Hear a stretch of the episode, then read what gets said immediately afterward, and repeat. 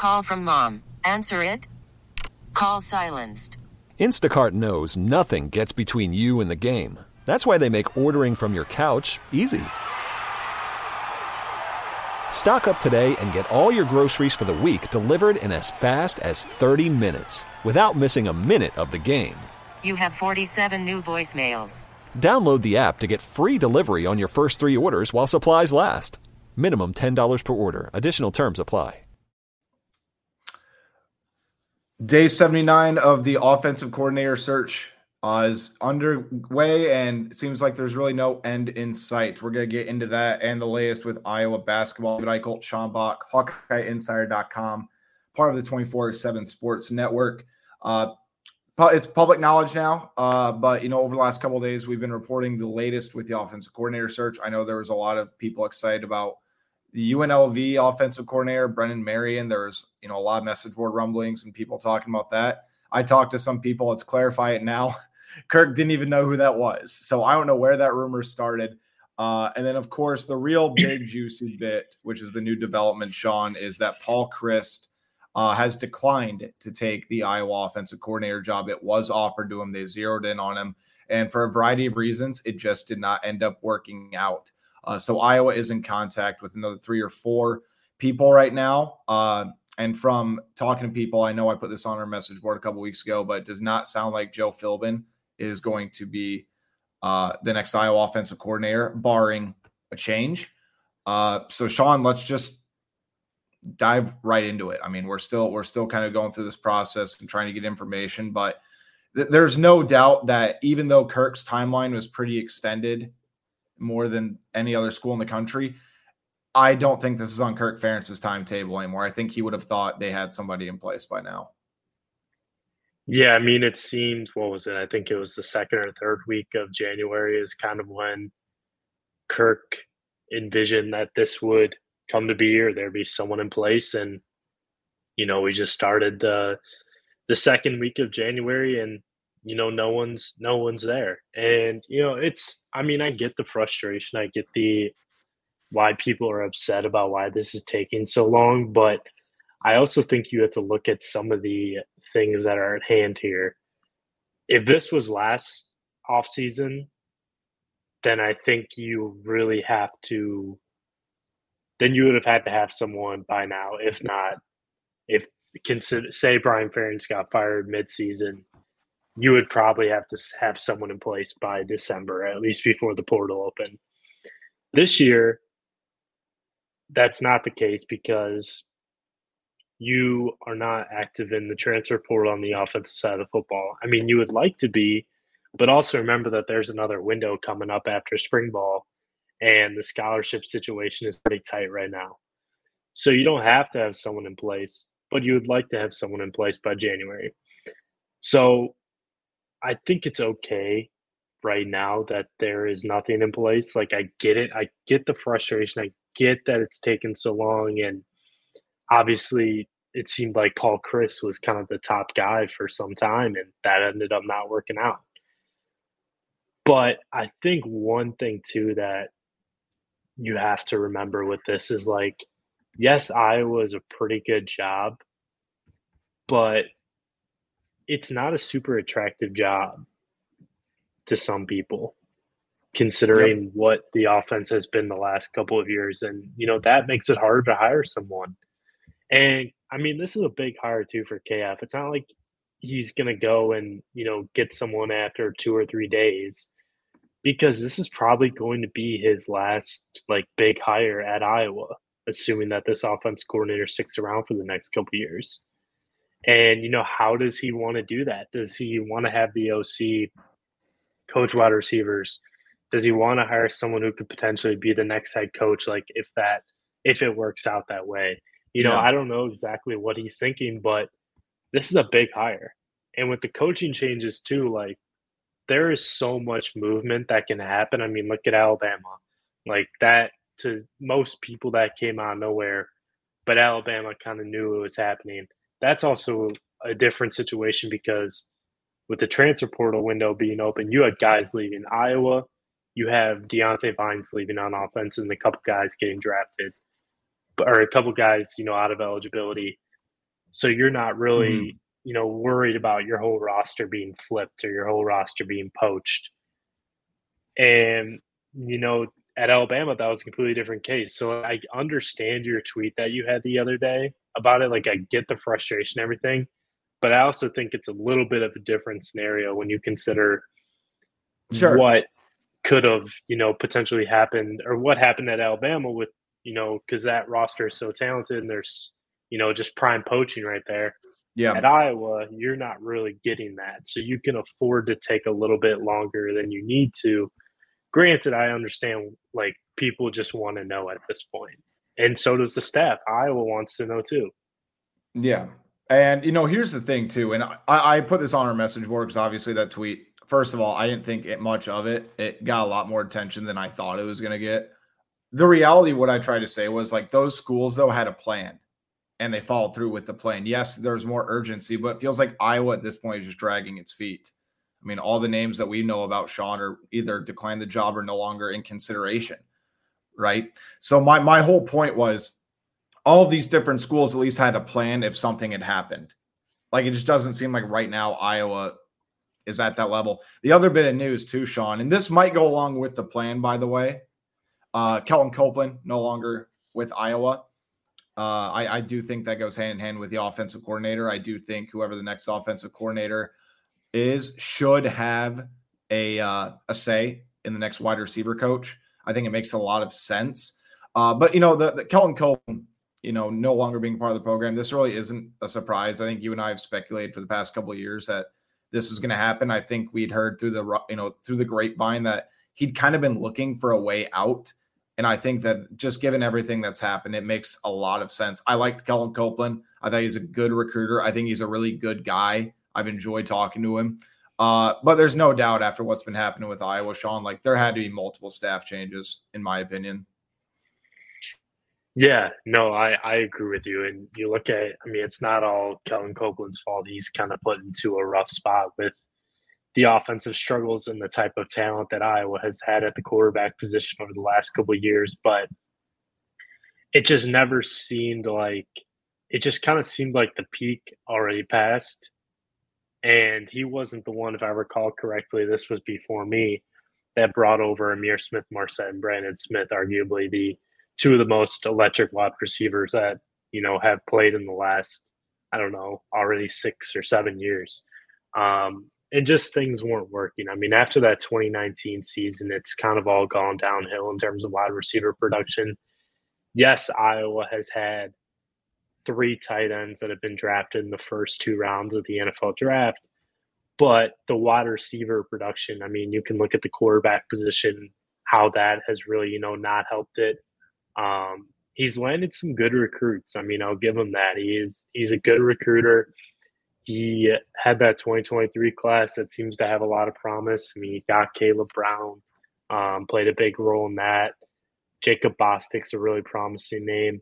Um, couple other guys, but in that 2021 class, obviously, but we know how that's kind of panned out. And, you know, that's not totally his fault, but obviously it just didn't seem like it was working and it didn't seem like a situation where you know it was going to really benefit anyone if copeland continued to stay on the staff and yeah. you know before before it was announced by or before the news was broke by pete thamel that he was going to go in a different direction you know he had already there's already been rumblings that he's been talking about going to north dakota state with tim Polasek, who is now the head coach in uh in fargo so that'll potentially be a good fit for him up there. But yeah, I mean, with with it makes sense of with the the new offensive coordinator that he's going to want to bring in a guy, you know, maybe even potentially hit the offensive coordinator, coach the wide receivers. Like that's not out of the question, but I think mm-hmm. it's you know a possibility that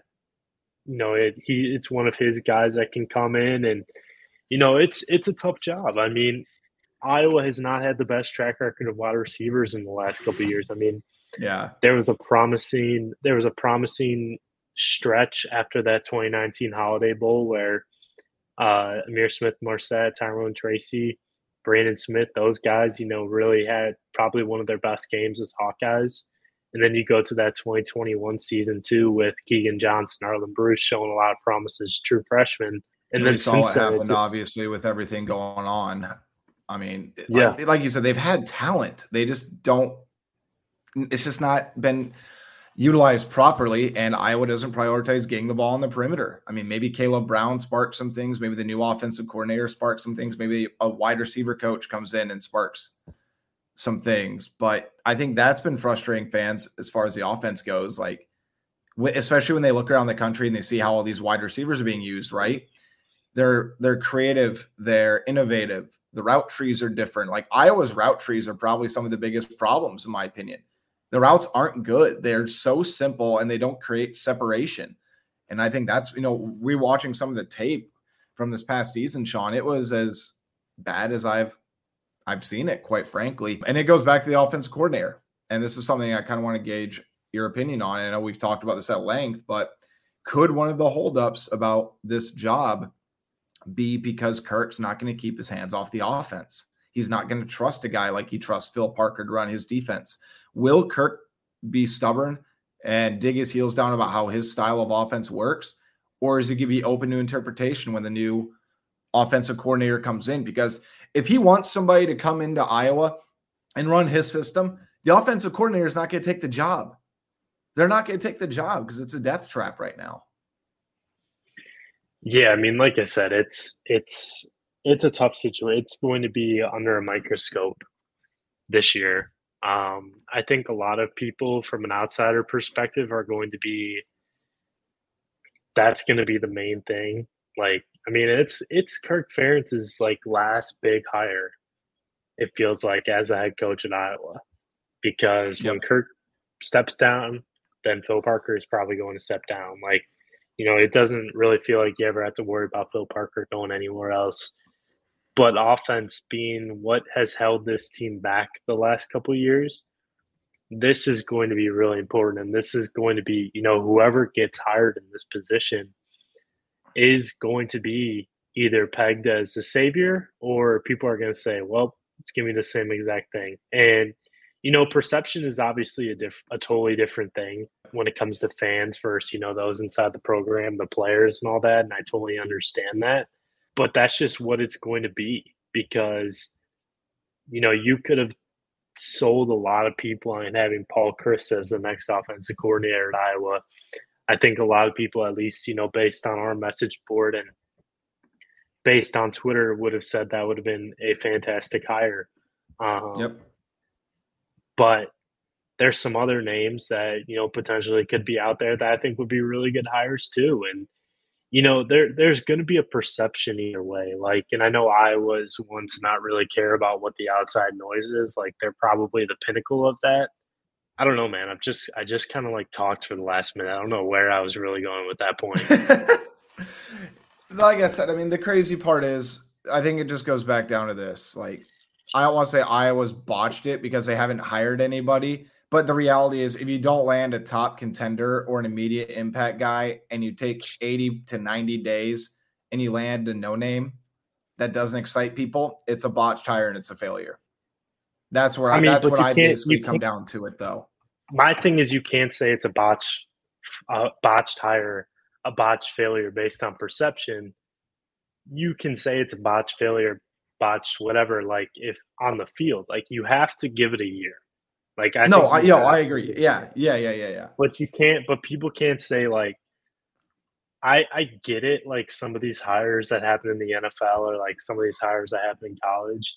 I understand why people are pissed at it, but it's like, yeah, like even someone like Joe Philbin, like I totally understand why people wouldn't be super happy with it because it's like he's not the sexy hire.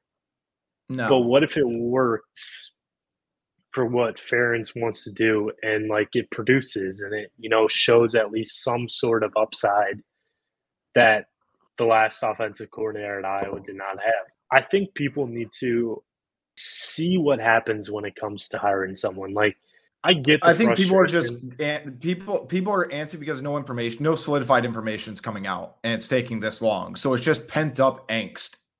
That's what it is at That's the end fair. of the day. And I'm with you. Like I, I think for me, it, it can be a botched process, but I want to make sure you're right. And I want to make sure that's clear. If it doesn't produce, then this is an all around failure. If Iowa takes a jump to be a top 85 to 80 offense next year and is at least competent, then nobody's going to remember this entire hiring process. And that's what it's going to come down to. Like at this point, Kirk has to nail the hire and the offense has to take a step forward after everything that's happened over the last three months, in my opinion, to kind of sum it up. At this point, again, I know people are pent up. I know people are angry. I know people are antsy.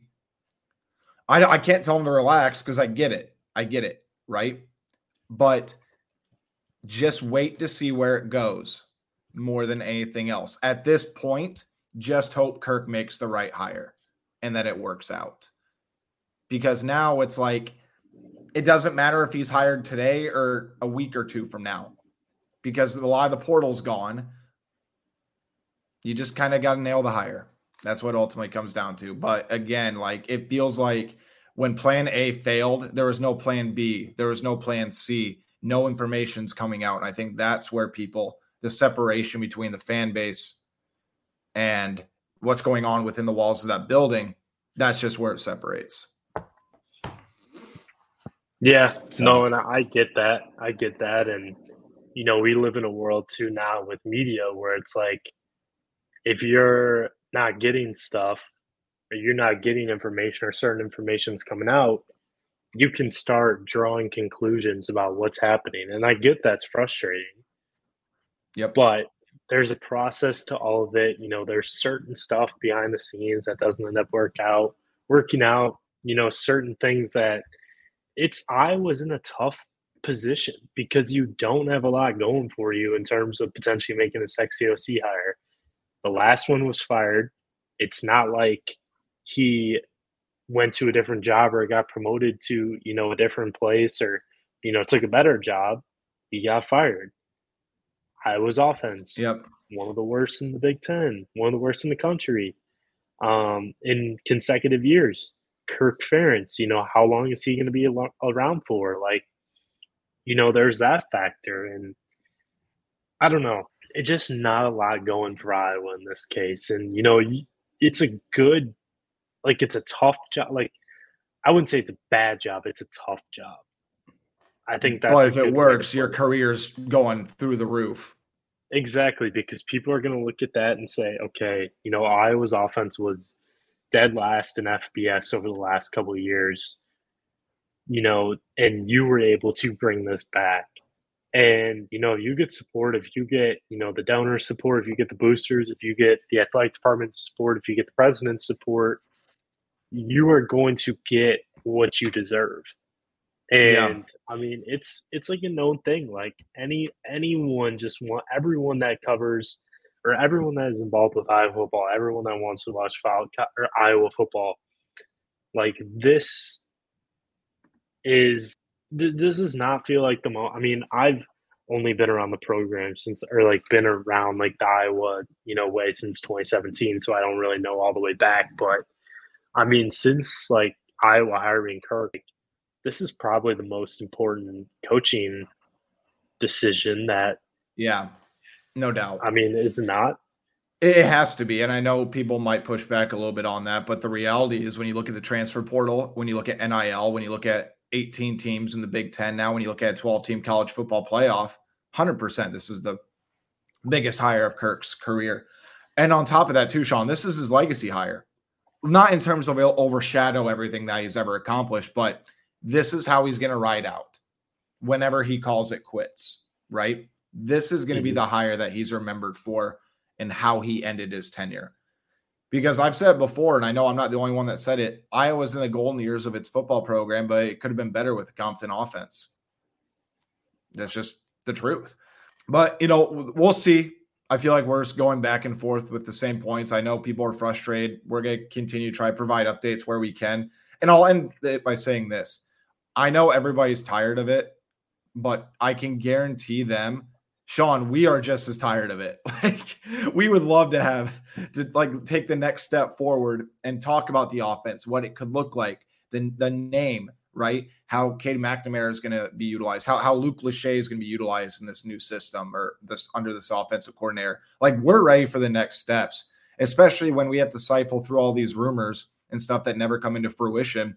The the media contingency is ready for this to be done too. I'm not asking for them to have sympathy on us, but like just believe me when I tell you that we're we want it to be done too. But we just kind of have to wait for Iowa to go through its process and to find the guy. Um, shift over to basketball.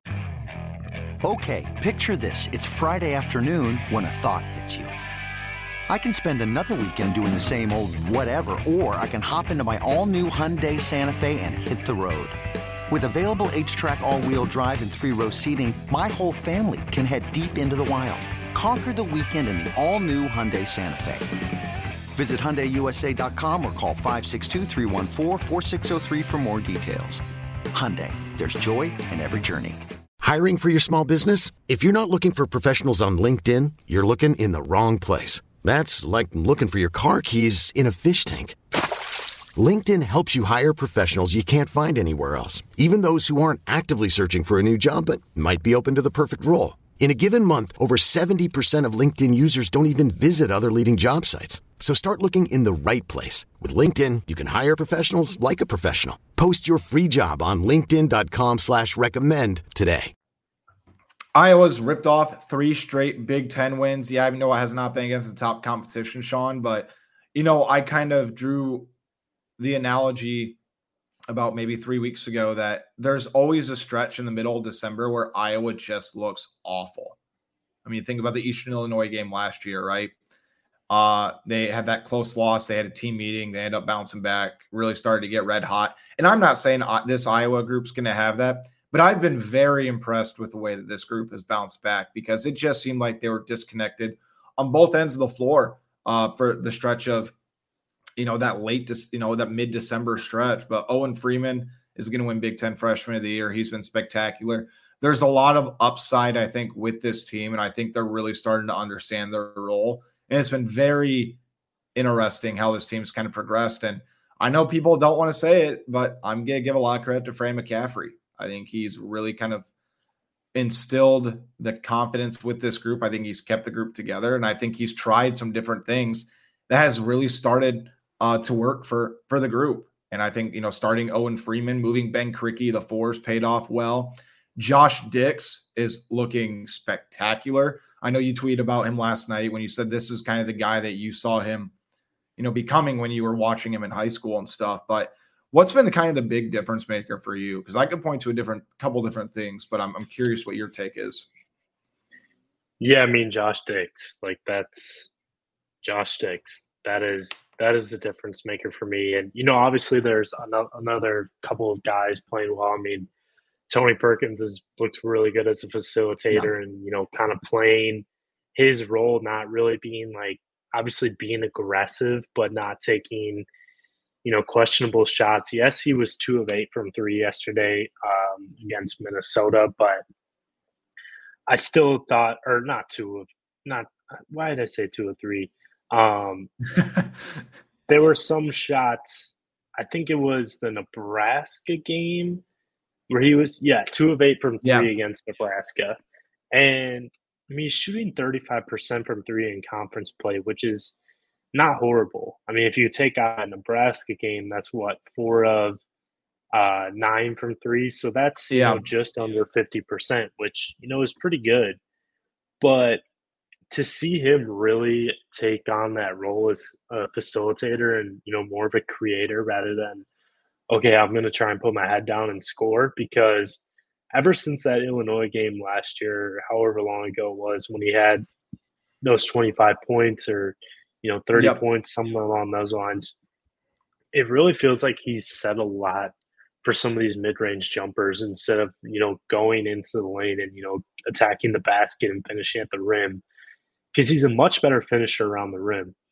Now it seems like he's really drawing the defenses and you know finding guys and you know really looking up on offense as opposed to just like going your head down, driving down. in, right?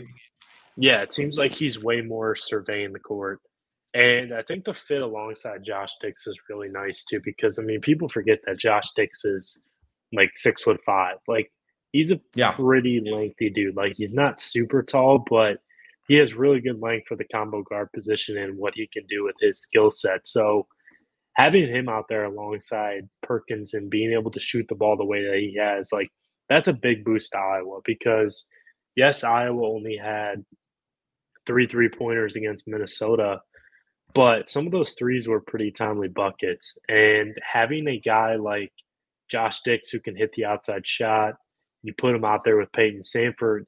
you have two guys that can really stretch both sides of the floor. So you're not just having mm-hmm. the defense, you know, kind of focus more on one side and not helping off there. But that also, also opened things up for uh, Owen Freeman and Ben Krikke. We've seen how those guys can kind of work in the high low game and, you know, have really been functional together. And I think that personally, you mentioned Josh Dix. Obviously, he was uh, put into the starting lineup because of um, because, because of Patrick. Patrick McCaffery. Yes. But I think that move of going Owen Freeman to the starting lineup was probably yep. the best decision that Fran McCaffery has made uh, this season in terms of personnel. Like, it reminds me a little bit of, I mean, it's a different scenario, but it's kind of like the Jordan Bohannon going back to the one a couple years ago when Iowa insisted him playing at the two. Yeah. And I think Tony Perkins was put into the starting lineup. Um, I don't remember if it was last year or the year before. Um, and that really, you know, kind of sparked this team and, you know, really took off. But I mean, kind of just to go back to, I think Dix putting him in there and having him, you know, do what he can do on offense and not limiting him to, you know, just being a combo guard, but someone who can do, you know, a bevy of things on the court. And obviously yeah. his shooting ability really sticks out to me and, you know, his ability to score at three different levels too. And also the Tony Perkins, the starting lineup, I believe that was two years ago. That was when they got red hot in February and I, they won the Big Ten tournament that season because moving Tony Perkins really sparked that, if I remember correctly. And then uh, they went to Buffalo for the NCAA tournament. We don't need to revisit uh, what happened after that. Yeah, man, Owen Freeman. I mean, he's he's getting better and better. I know he fouled out last night. It was a couple very questionable foul calls, in my opinion. Same official called it. Uh, but he still finished 12 points, eight rebounds. Ben Krikke was born to play in Fran McCaffery's offense, Sean. Like his efficiency has been off the charts. And I think I look back to last night when Iowa's offense has gone kind of sideways, they always look for Cricky and he just finds a way to utilize that mid range.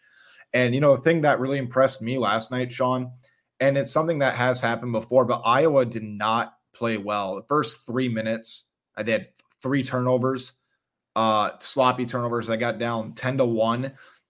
And then Ben Krikke kind of got them going. And for Iowa to bounce back the way they did and the half as strong as they did, that really impressed me uh, to take that seven point lead. I know Minnesota's not great, but again, that's a much better team than they were a year ago, without a doubt. Um, and especially, I mean, they got they got depth on that team. But I was impressed with the way Iowa just bowed, bowed back. And I think that's been a common theme under Fran McCaffery teams, too. They just know they have the offense to kind of get them back into it. And the thing is, I really liked what you said about Tony Perkins. He's become so much more of a facilitator. And on top of that, a willing facilitator. Like he gets excited about making those passes. I don't think he he was that way two years ago or even a year ago. And that's not a shot at him as a player, but he really liked, you know, drawing contact, going to the rim and stuff like that. And he still loves that.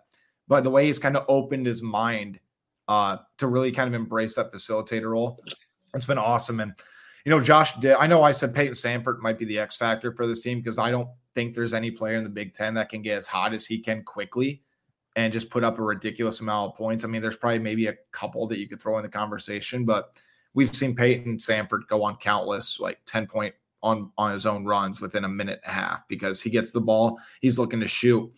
But Josh Dix might be the X factor for this team. I, I have kind of started to really think that way because, like you said, the floor spacing's been invaluable. And yeah, Iowa only had three threes last night, but you know what was fantastic to me? 56 points in the paint. 56 points in the paint. That was such just a huge factor. Again, Ben Krikke, Owen Freeman, you know, backdoor cuts. Payton Sandfort had a handful of great cuts last night. Brock Harding looks like he's continuing to progress. I know people want him to get more minutes. I think there's a lot of people that Fran wants to get more minutes for, uh, quite frankly. But the other thing that's impressed me, and one of the things that we've kind of stated, there were some questions about the size of Iowa's team hanging this season from some people, but Iowa's really been battling on the glass. I think, especially well over the past few weeks. They just they they they get excited about it, and I know Ladji Dembele hasn't been you know, where I think people thought he would be. But I think given his rough Big Ten start, I think you need to give a major shout out for what he did last night against Minnesota, Sean. There was that stretch where Krikke was out because he'd been on the court for a while. Uh, Owen Freeman was battling foul trouble. Ladji had like a two minute stretch where he rebounded the, the, like three defensive rebounds. He blocked a shot and he stole a, like stole a ball. And for him to kind of embrace that role, I mean, Sean, he was second on the team in rebounds last night with six.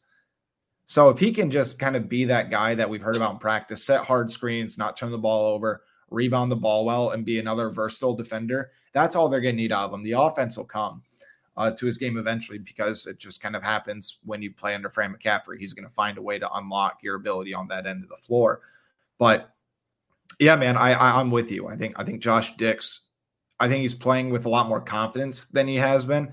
I don't think there's going to be any question that his role is going to significantly increase here in the near future. And on top of that, too, and I know he's been given a lot of props like last year in in crucial situations. He had two turnovers last night, but Sean, he's not a guy that turns the ball over. He, he's very, very in control of his game. He takes good care of the basketball. If there's one thing that Fran McCaffery teams, you know, value, it's not turning the ball over and assist to turnover ratio. And Josh Dix is just again, he's continuing to get better and better. Yeah, no, he uh he has, and you know, he's kind of playing like the player that you know many expected him to be when he was getting recruited by Iowa, and that was just a guy that made winning plays and guys that or guy that did you know anything necessary. Like he's not going to put thirty points on the board, or thirty five points, like he's capable of it, but he's going to have 17 points, you know, shoot efficiently from the field, you know, get like six or seven rebounds and dish out four or five assists. Like he's just going to do those little things and also defend well. He's a pretty good defen- defensive player, I think.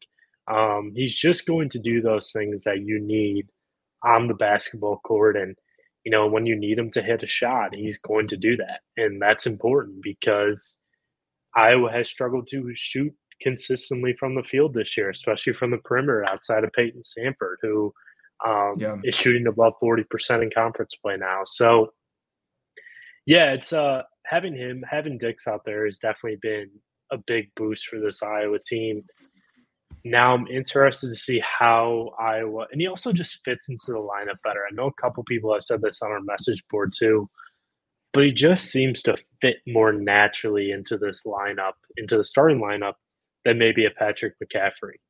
Um, and I think yeah. Patrick could really benefit from coming off the bench. I think he could, you know, kind of have more of that scoring mindset, more of like a this is my role kind of thing.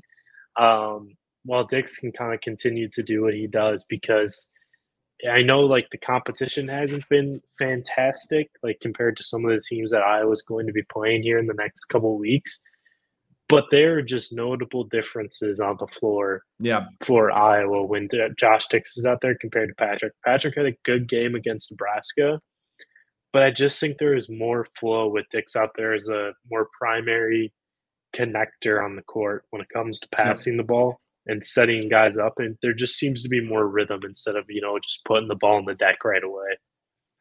Yeah, and I want to make it clear too. I'm not disparaging Patrick's game by saying I think he'd benefit from coming off the bench. I think when you look at the flow of this team, I think it makes a lot of sense for him to kind of be that sixth man.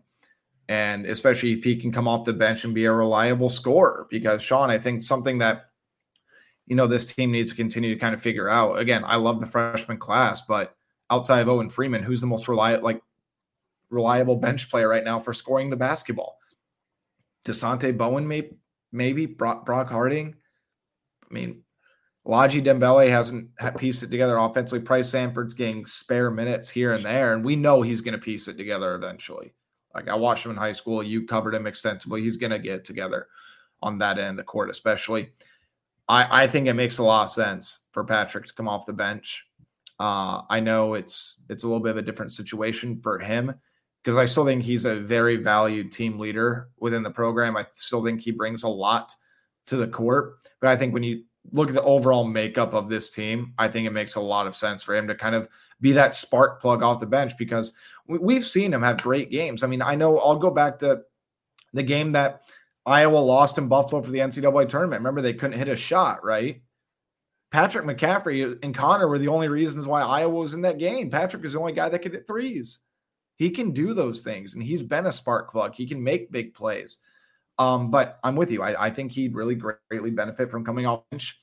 I'm very curious about two things. One, how does the crowd play a factor on Saturday when Purdue comes to town? I'm curious what the attendance is going to look like since Iowa's starting to kind of rattle some things together, right? Number two, I think we're we will really see some progress. How much progress Iowa has actually made over the past few weeks when you compare what they played them at Mackey versus now. I think Owen Freeman's got a lot more experience. He's played Zach Edey. Uh, Big Ten teams have had success against Purdue. You know, again, Nebraska thrashed them when they went to uh, Pinnacle Bank Arena. But how Iowa's guards also stack up. I think Saturday, I'm not saying Iowa needs to win or anything like that because I think that's crazy, especially when you talk about number two team in the country. But I think you want to see tangible evidence that there's been significant progress here over the past three weeks or so. Yeah, I mean that would definitely you know spark a lot more interest in the men's basketball program um, in this team because you know it was it was at a bad spot. One team was zero and three, but now you have a chance to really prove yourself against a Purdue team who is probably up there for. I mean, I know they're the number two team in the country, but there seems to be tiers like it feels like them and UConn are kind of one A, one B in terms of teams that could likely win the national championship, though most people signal UConn as kind of the favorite right now, considering there's not a lot of holes there, even without Donovan Clingan. But if you take Zach Edey off this Purdue team, then it's a completely different team. But Purdue has probably the most impressive resume or most impressive group of wins in the country this year mm-hmm. but have also pro have also shown that they're very susceptible to you know potentially getting upset and potentially losing in the road. I mean, you look at the Northwestern game. Northwestern was knocking down shots, and they had really good guard play. You look at the loss at Nebraska. Nebraska had seven different guys hit at least one three pointer, um, and really just took Edey out of the lane. You know, kind of opened things up down low, and you know, guys on Purdue weren't hitting shots either. Like we talk about how important Zach Edey is for Purdue, but if guys like Braden Smith, Fletcher Loyer, even Lance Jones aren't hit shots, like this Purdue team is very, very prone to being upset. Yeah. And Carver Hawkeye, like, depends on the matchup, depends on the team. Like, it can be a pretty friendly, like, place to shoot for road teams, but it can also be like a house of horrors. And yep. Iowa has just, you know, this this is a game where I think it's like I think it's a six point spread right now on KenPom. Yeah, they have wow. uh, Purdue as six point six point favorites.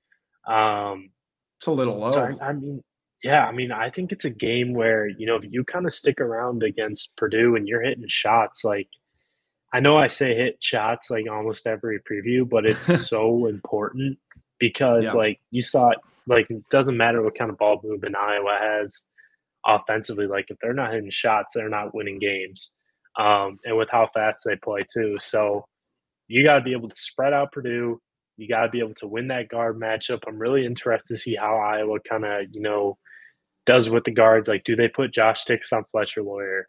Do they put Tony yeah, Perkins on Braden Smith? You know, Lance Jones even like who do they have guard Lance Jones? Like it's just a weird it's a weird matchup a little bit for Iowa in that in that case. But you know, if you can limit those guys to you know not hit as many threes and really drag them out, take Ed out of the lane. Um, and remember Owen Freeman, like this is a completely Owen Freeman, you know, from yep. that from then till now. Like he didn't start a game at that point. I think his first start was the next game against Michigan. He looks like a completely different player now. Yeah. Getting the and I mean he's gone to war with some of the best, most experienced big men in the conference. Obviously, Zach Edey is at the top, but I mean, he outplayed Cliff Omoruyi. He outplayed yep. Rienk Mast. Like, you know, there there's things that you can look at in this matchup that make you think, okay, I think Iowa has a chance to potentially win this game or at least make it very interesting. I mean, Owen Freeman would easily be on an all Big Ten team right now. I, I wouldn't obviously I wouldn't go first team, but I mean, you're talking about a third team.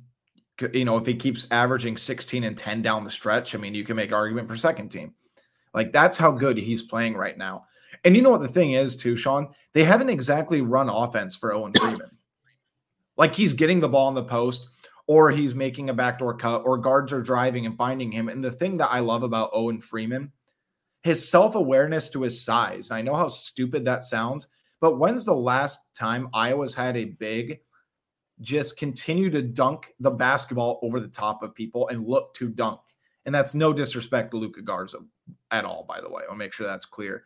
But like Owen Freeman's dunking the ball five times a game right now, Sean. Like I cannot remember an Iowa big that has done that. And and again, he's a freshman. He has the the awareness to do that, and he's using a variety of footwork. He's got some finesse. He he uses his power wisely, and he's you know becoming a pretty good shot blocker. And I think that's been the most impressive thing is just he, his ability to run the floor at what six foot eleven. He's not seven feet, but he's probably about 6'10, 6'11, if anything. Or he's probably 6'11, isn't he?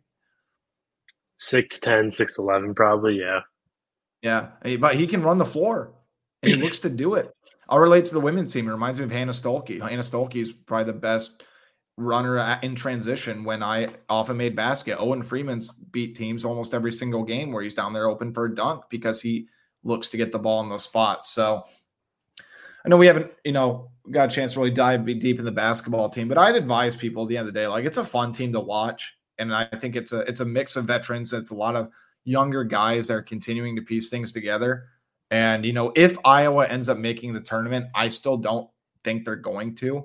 I would argue this is one of Fran's better coaching jobs. Just given all the turnover and what they've lost, they don't have a ready-made NBA player right now. Uh, but I've been you know, if Fran finds a way to give the top half of the conference, Sean, I think you need to give Fran his props because I, I think I know I picked I think I picked him seventh preseason. I was really feeling nervous about that about three weeks ago. I'm feeling pretty okay now about it, especially since the Big Ten doesn't look as strong. But still some things to clean up on the defensive end. But I do think the group, especially when you have Josh Dix out there, Tony Perkins, I think, has really come a long way with his defense. I think there's some things obviously they need to fix. But in my opinion, there've been there's been tangible signs of growth on both ends of the floor for this team. Yeah, no, definitely. And like we said, it's a big stretch coming up. I mean, you got Purdue, which potentially is pretty winnable. Then you play Maryland at home. Maryland had a tough win against Illinois the other day.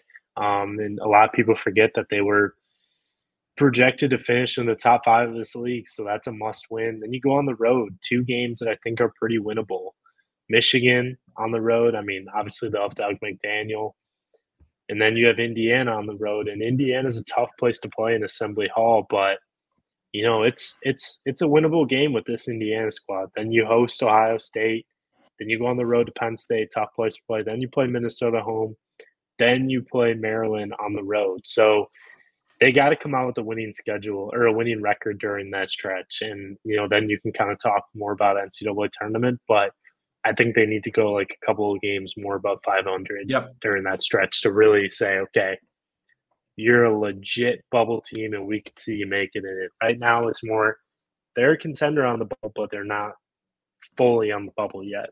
I'm with you. No, I, I, agree. I know there's some people. I think they're in the next next four out or something like that. They made an appearance after the last win, so I thought it was worth bringing up.